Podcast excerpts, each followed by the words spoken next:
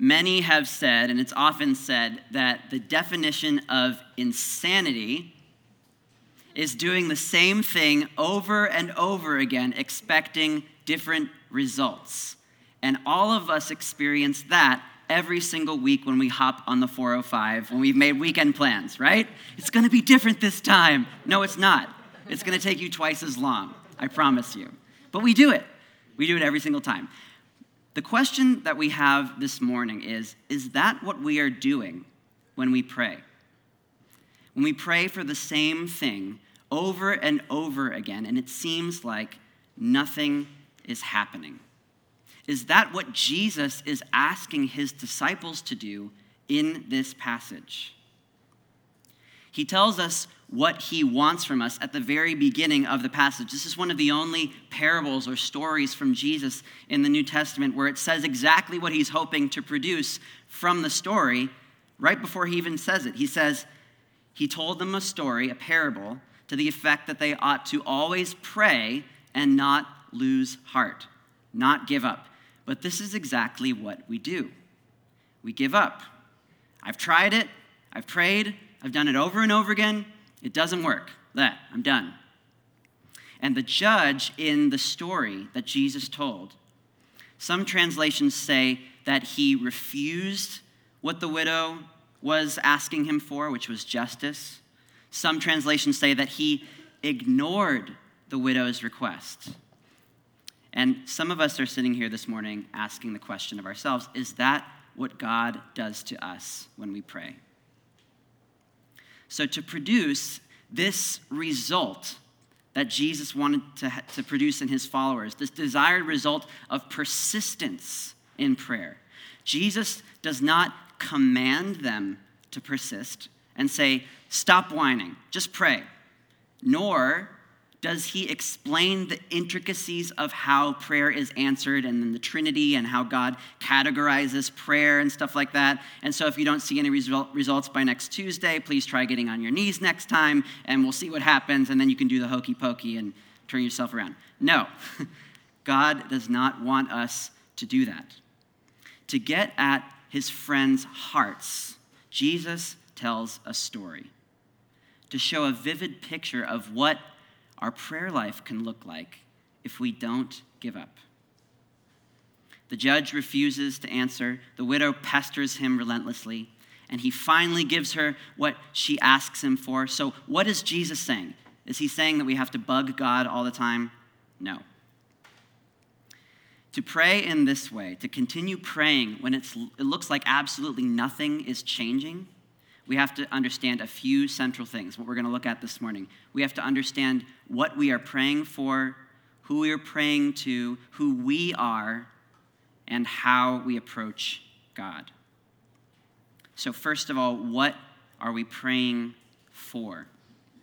It's not just anything, okay? It can't just be like, whatever you want, God is saying, if you bug him long enough, he'll say, okay, fine, I'll give it to you. Keep on asking God enough times. If you ask Him enough times, He'll give you whatever we want. Like that annoying kid at the grocery store asking his mom for ho hos. Mom, can I just please have some ho? That was me, by the way, growing up. Mom, everybody needs more ho hos. That's my firm belief. So, no, the, the context of this parable is not just asking God, you know, whatever you want, He'll give it to you.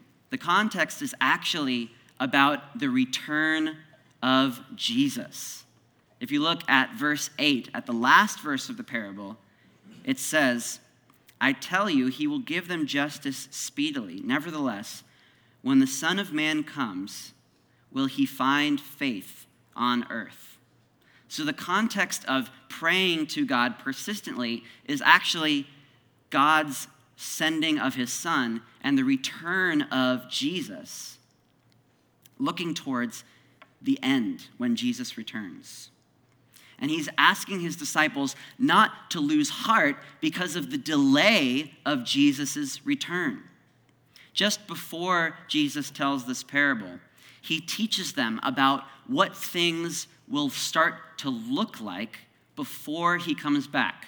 We believe that Jesus died for our sins and he rose again on the third day and then he ascended into heaven and that right now he is seated at the right hand of God and that one day he will return and make everything right. And he was teaching his disciples about this reality just before this parable.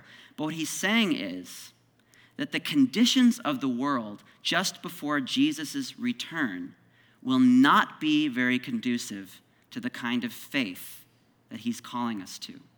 It's going to be difficult. Luke chapter 17, verse 26, just before this parable, it says, Just as it was in the days of Noah, so will it be in the days of the Son of Man. They were eating and drinking and marrying and being given in marriage until the day when Noah entered the ark and the flood came and destroyed them all. Likewise, just as it was in the days of Lot, they were eating and drinking and buying and selling and planting and building. But on the day when Lot went out from Sodom, fire and sulfur rained from heaven and destroyed them all. So will it be on the day when the Son of Man is revealed. These are some harsh words from Jesus, but what it's saying is some people think that the world will be in such an obvious state of crisis before Jesus comes back. But the Bible says it will actually be much less obvious. While God's people are waiting for him to return, things are actually not going to hell in a handbasket, like most people think, right? Actually, people who are waiting for Jesus are going to be waiting while everyone around them is having the time of their lives. And the people who are waiting for Jesus to return with an expectant heart will look like the stupidest, most boring, regressive people on the planet because they can't just sit back and enjoy the beauty all around them. Because they won't treat themselves, they will deny themselves. Because they don't listen to their hearts, they preach to their hearts. And they're in a prayer meeting on a Friday night instead of at the club or on Tinder. And for some people, this time of waiting and looking foolish because we are waiting will prove too difficult. The greatest danger during this time of waiting for the return of Jesus is not of the world exploding into some like apocalyptic chaos, but of being too discouraged, or more probably, too distracted. Maybe our visions of the apocalypse or the end need to look a lot less like the Left Behind series and a lot more like the movie Her. That's right, I said Her. You know the one with, with Joaquin Phoenix?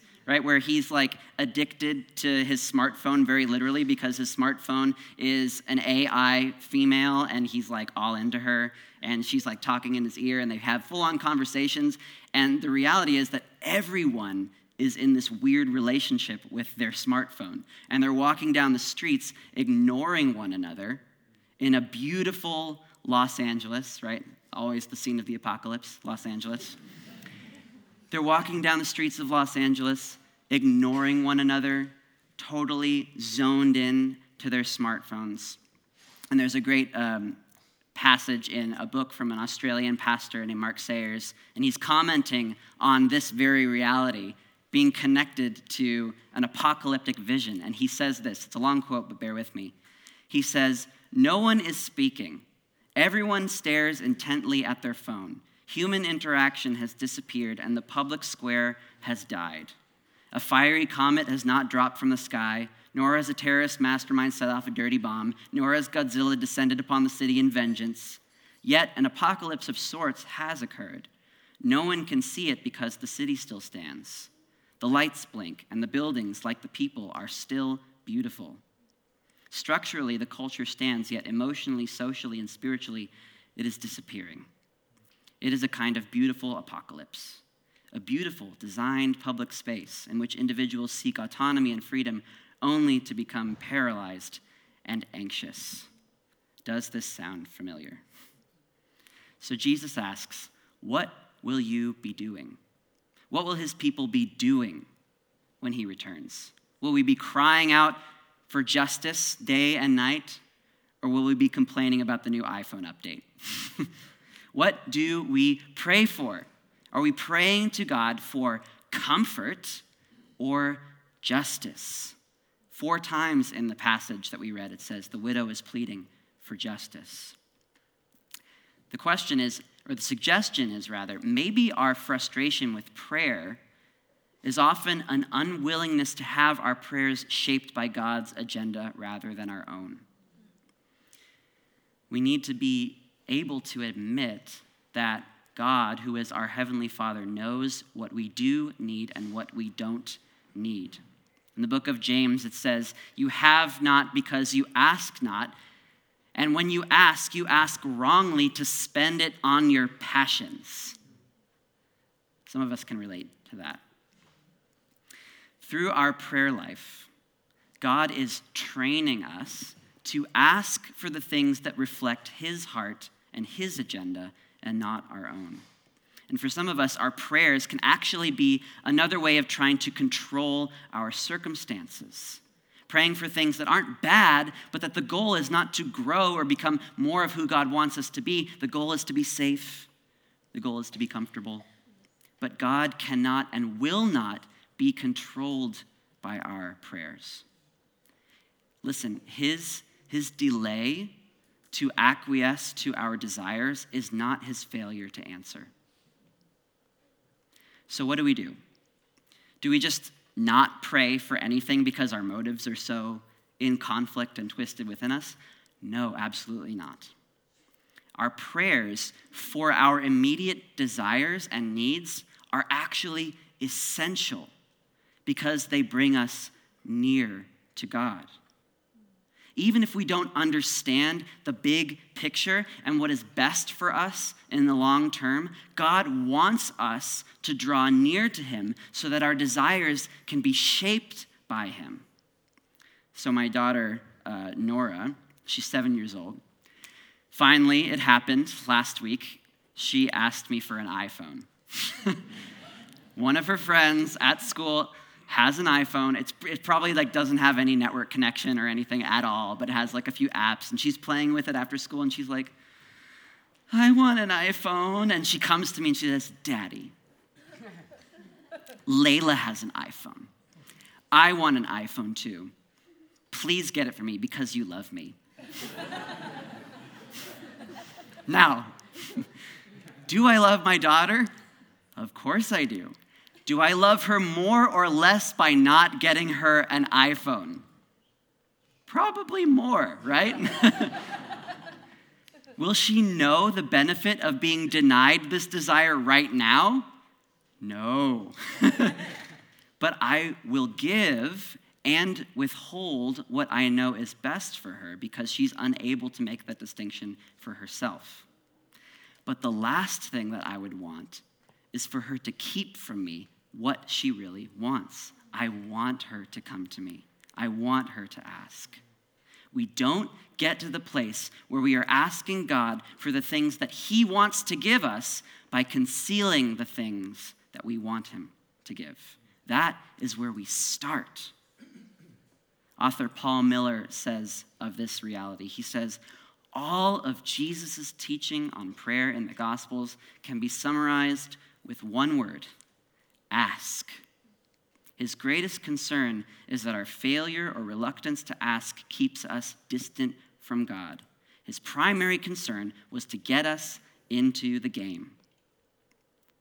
So we need to understand that our desires need to be shaped by God in order for this reality of persistence in prayer to happen.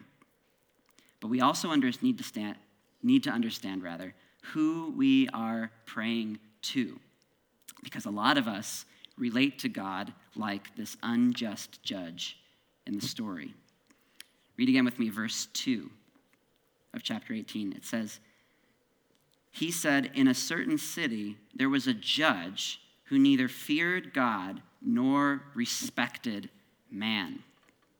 And what Jesus is teaching us through this is that the most groundbreaking truth that can change how and why we pray is who we believe we are praying to. Not only do our thoughts and beliefs about God change the way we approach Him in prayer, it changes how we interpret the results of how life pr- plays out after we have prayed. If we can't see the direct and immediate results of how God interacts with our prayers, what are we supposed to do? Are we supposed to look for signs? Are we supposed to like will ourselves into believing that our prayers are being answered? Those of us who don't believe in God or trust Him see this lack of immediate correspondence as evidence that God either doesn't exist, some of us believe that, or that He just doesn't care. The break in the chain of cause and effect in prayer causes some to dismiss prayer as a premise as just mere wishful thinking. But those who might believe prayer is like nonsense or just wishful thinking have a bit of trouble with what this means. It means that we have nothing to do with the desires that might lead us to yearn for something beyond what we ourselves are capable of producing. What do you do when you want something you know you are powerless to bring about yourself? The healing of a relationship, maybe, or to have a, a sense of purpose or meaning in life, a way out of your circumstances, or freedom. What do we do when we know we can't produce those results? If you don't believe in prayer, you can do nothing. The only alternative to prayer is that everything depends on you and maybe luck. If you want something to happen, you have to make it happen. And this is tremendous pressure. If prayer is fake, then we have no basis to believe that there is anything or anyone beyond ourselves working for our benefits. It all depends on us. But if God does exist and can hear your prayers, what is this God like? Is he good, but he's powerless to do anything about our prayers? Oh, like I wish I could help, but my hands are tied, sorry. Or maybe he can do everything, but he just doesn't want to, like the judge in this story. Most people believe some form of one of these errors. Even Christians and those who say they have a relationship with God relate to Him based on these equal but opposite errors. Theologically speaking, either God is omnipotent or all powerful or just benevolent or good. And the story that Jesus tells presents a caricature of God that many of us are prone to believe. And we need to admit that this affects our prayer life. We need to admit that our view of God has been constructed through a series of disappointments. Whether that's authority figures in our life who has let us down, or unjust things that we've had happen to us. But we are not promised some things Listen, God will always break a promise that he never made to us. And if we pray for comfort only, he didn't promise us that. Just as this passage said, when things are going down, before Jesus returns, when things get very difficult, he does not promise a life free of hardship. In the context of this passage, before the parable, those who wait for the return of Jesus are promised an incredibly difficult road. And last week, Pastor Adam, who was our visiting uh, speaker, challenged us to recognize that the God that we pray to is both near to us and powerful. That if he was near but not powerful, we might as well pray to the person next to us because they have just as much control over the world.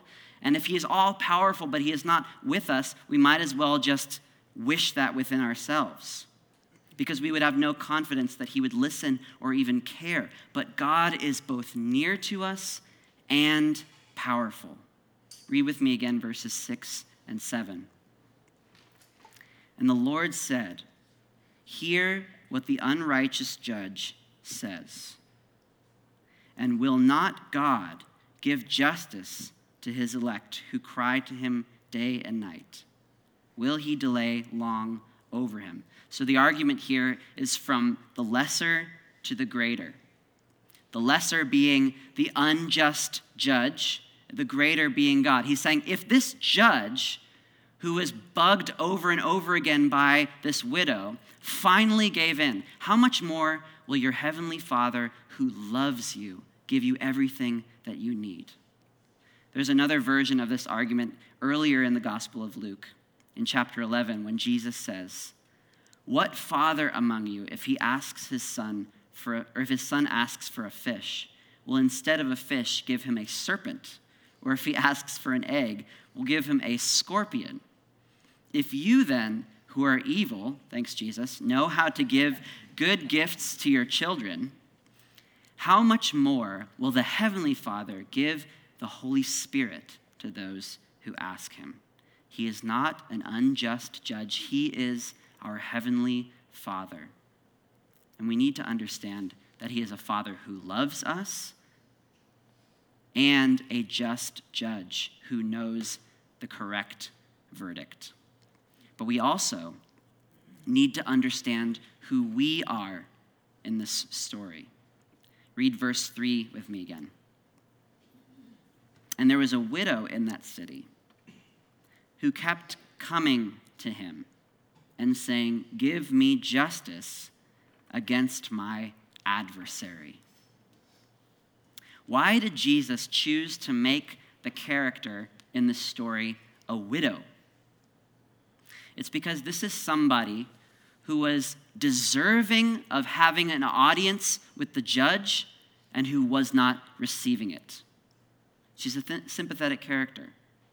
Because in, in the Torah, in the law of Moses, the law of Israel that was governing at that time, it stated that the responsibility of judges and rulers in the land was to ensure that widows were being cared for. Every time in the Torah it said that this is what justice looks like, widows and orphans were right there in the mix. So, this would have produced a righteous indignation in people who were listening to Jesus' parable. That the widow was not being cared for by this judge, that she was being ignored. The widow came to the judge for justice because that is what judges are supposed to do, but he failed to do his job. And both his lack of care and his delay in doing his job are exactly the characteristics that we ascribe to God in prayer when we get frustrated. This is what makes us so angry and confused when our prayers aren't being answered. God, don't I belong to you? Don't you care about me? The delay in justice must be due to either his lack of concern or his inability to do it. We see injustice in the world and we say, God, do, do something. If you cared, you would do something. Or some who don't believe that God exists, if there was a God, he would care enough to do something. But most of us who follow this line of reason don't think about where it ends. We don't really think about what it would mean if justice was truly served and that we would find ourselves on the wrong side of it. We likewise believe that we deserve an audience with God. But the reality is that we are a lot less like this widow in the story than we'd like to believe. Because scripture does portray God as a judge, but as a just judge who knows the right time and manner to give justice. And the problem is that we have less in common with the widow in the story than with the adversary that she is crying out for justice against. This means that the time between God's people crying out for justice and when justice is served is not a lack of concern on God's part, it is patience. Because of our sin, if God were to bring justice right now, we would find ourselves on the wrong side.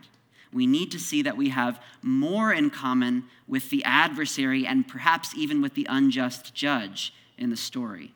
Because of sin, our rebellion against God, a God who created us and who loves us and whose power sustains our lives at this very moment, we do not deserve an audience with him.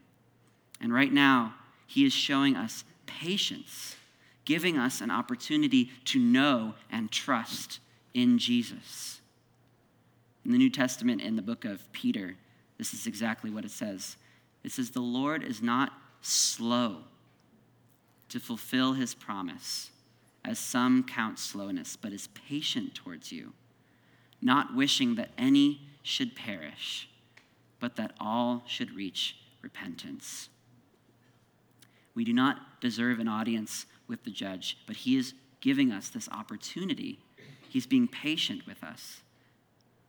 Jesus experienced God's justice on our behalf when we found ourselves on the wrong side of justice, Jesus took God's justice upon himself, God's retribution against sin, which was the greatest injustice in history because Jesus was without sin.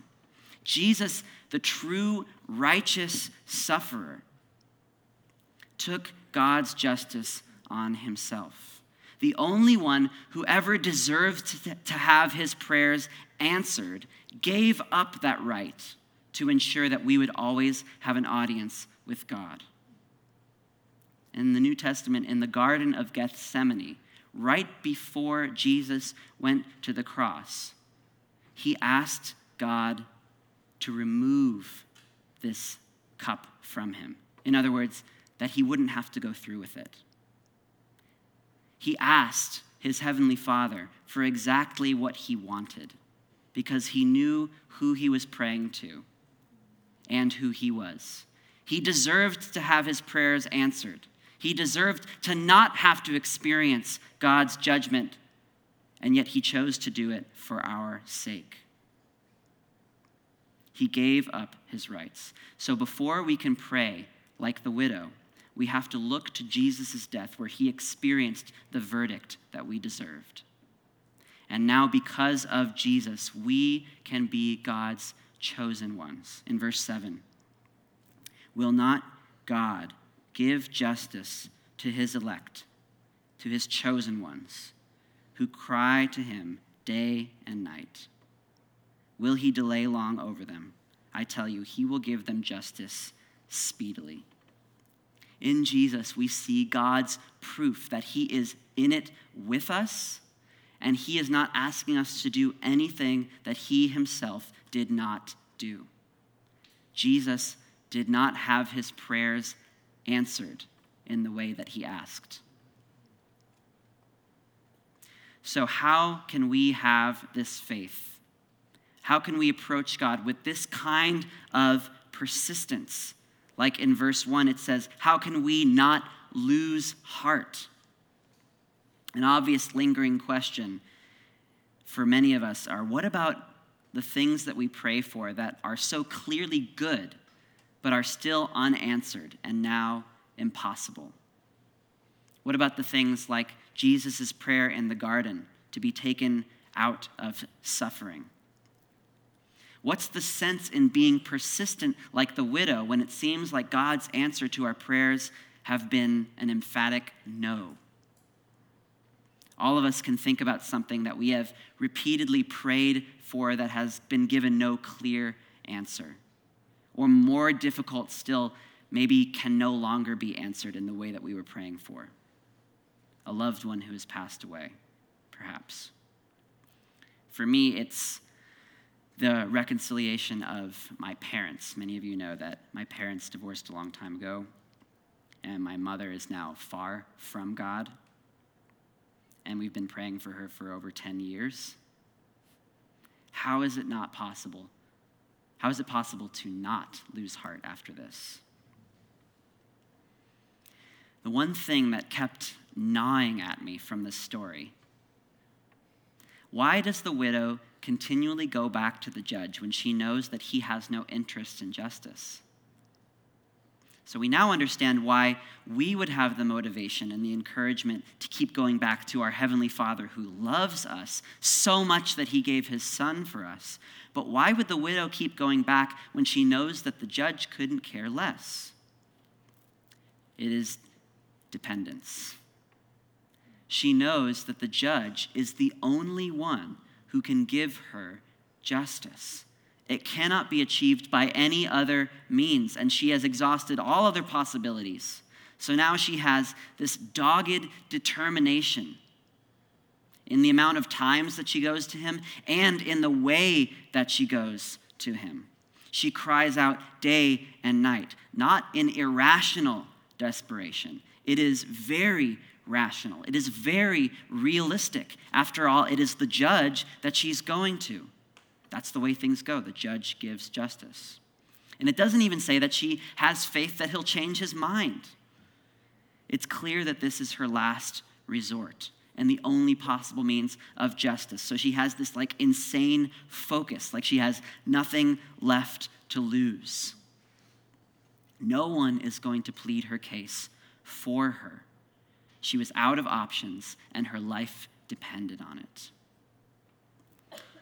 Only when we know that our greatest desires and our deepest longings can only be satisfied by God will we not hesitate to go to Him repeatedly and stop trying to satisfy these longings through every other means possible besides Him.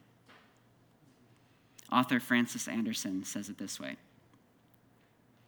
Hand the matter over completely to God, more trustingly, less fretfully, and do it without insisting that God should first answer all of your questions. This is hard. Some of you, I know, are holding back from trusting God because you are demanding that He first must adequately answer all of your questions. And what we need to understand is that by doing this, we are sitting down in the chair of the judge. We are saying to the judge, plead your case to the one who created the stars with his words. God, who is a good judge and our heavenly Father, does not play by our rules and does not give answers on our terms, but neither does he blast us and hold us in contempt of court. He graciously comes up to us and he says, You're in my chair. But not just that. In Jesus, he took the death sentence for us. He does not sit down in the seat of the judge until he first takes the death penalty on himself. So, in this story, we see that we need to pray like our lives depend on it, because they do. And we also need to pray like Jesus' life was given for it, because it was.